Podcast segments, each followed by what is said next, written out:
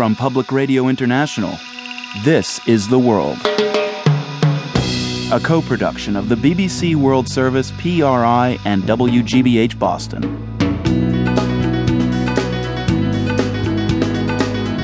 It's Wednesday, June 8th. I'm Marco Werman.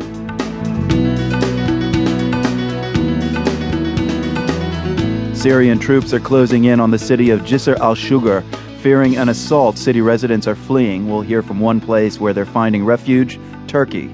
Also today, the Arab Spring brings back memories of those who stood up to Europe's communist regimes. The army was there, just like nowadays in Libya, to shoot at their own people.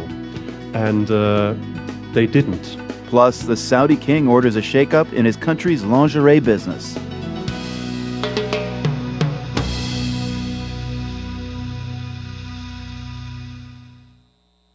BBC News with David Austin. The Turkish Prime Minister Recep Tayyip Erdogan says his country will not close its borders to refugees from Syria as hundreds flee unrest in their country. Mr. Erdogan urged the Syrian President Bashar al Assad to implement reforms.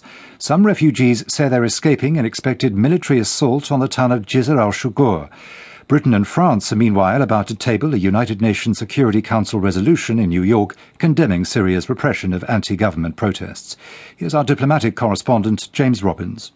For weeks, the dominant countries at the United Nations in New York have failed to agree any collective condemnation of President Assad's government, so no one has tried to push the issue to a vote. But now Britain, France, and standing half a step behind them, the United States, have decided that the scale of killing demands a response.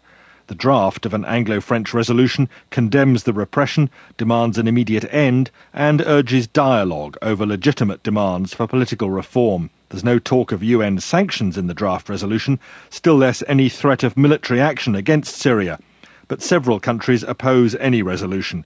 An influential committee of United States senators has warned that Afghanistan risks sliding into economic depression when foreign troops withdraw in 2014.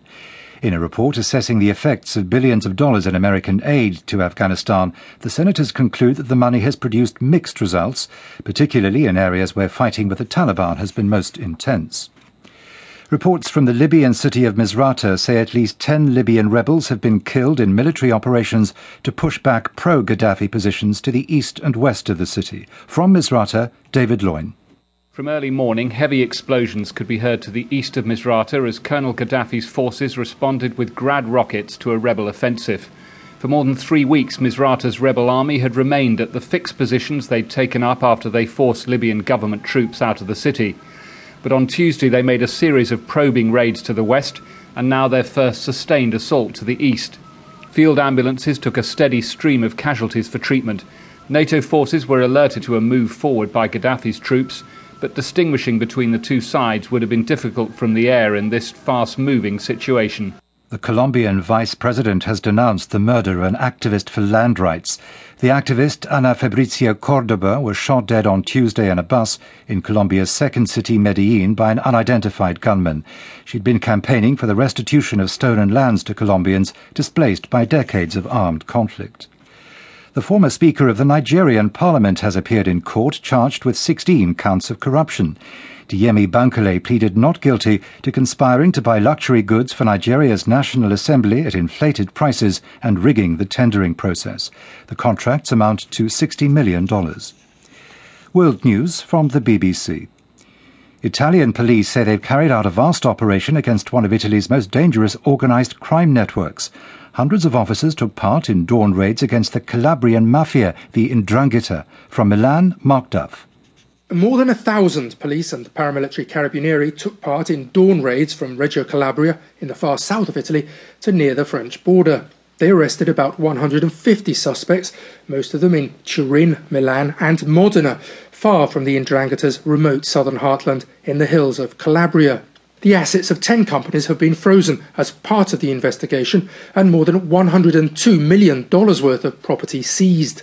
Italy's Parliamentary Anti Mafia Commission has described the 'Ndrangheta as the country's most dangerous and richest mafia. Two wild elephants have gone on a rampage near the southern Indian city of Mysore, killing at least one person. The animals left a trail of destruction before they were captured by city zoo officials.